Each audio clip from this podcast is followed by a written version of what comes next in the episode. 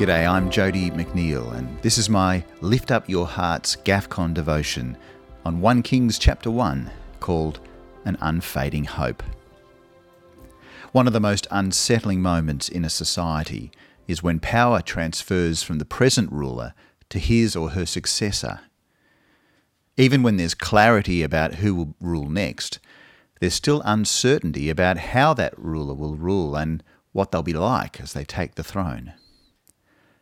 In the first chapter of 1 Kings, we see the final, uncertain days of King David's rule.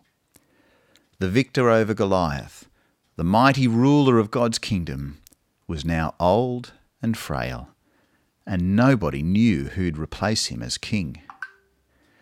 God's people craved stability, but even King David couldn't provide it.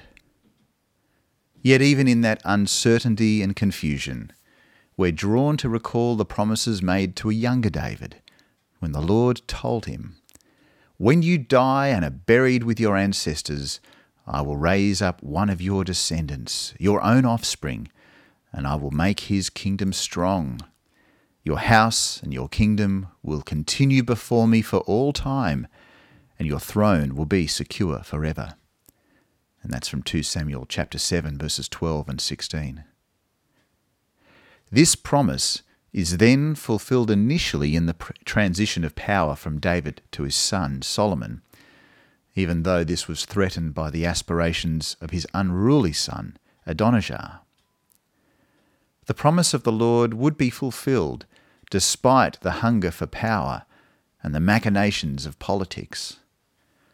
Nothing would stop the right king being seated on the throne of God's kingdom.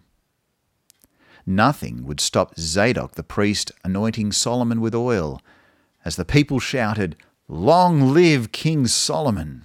Verse 39. The original word for anointed one is Messiah in the Hebrew of the Old Testament and Christ in the Greek of the New Testament. This means that Solomon, like his father David, was a Messiah or a Christ in God's kingdom. He is the one whom the Lord chose to rule over his people.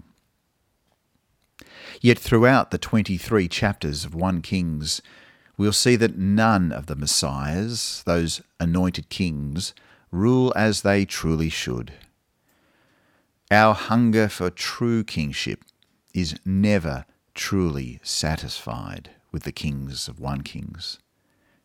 We meet some good kings, some bad kings, and some truly evil kings.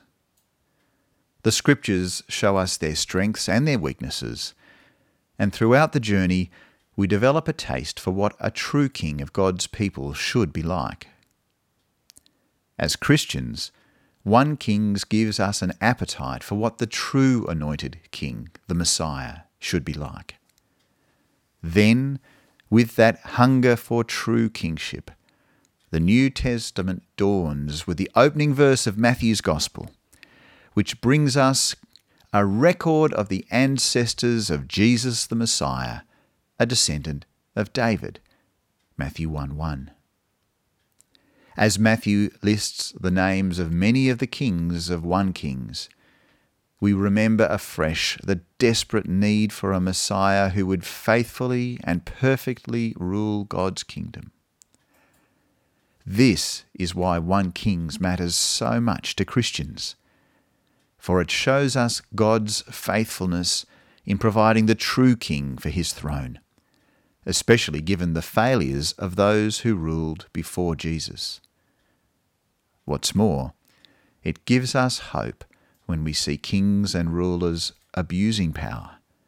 For we are drawn to the kingdom of Jesus, which is not of this world. John 18:36. If we trust in the ultimate Messiah, Jesus Christ, then we know that no matter how stable or unstable is the rule of our modern rulers, we know that Jesus is seated on his glorious throne. Matthew 19:28. Let's pray. Heavenly Father, your kingdom is strong and your throne is secure. Lead us to trust in your promises in our fears and our doubts, knowing that at the name of Jesus every knee should bow in heaven and on earth and under the earth, and every tongue declare that Jesus Christ is Lord, who lives and reigns with you and the Holy Spirit, now and forever. Amen. Lift Up Your Hearts devotionals is produced by GAFCON Global Anglicans. To support this and other GAFCON ministry, please visit gafcon.org.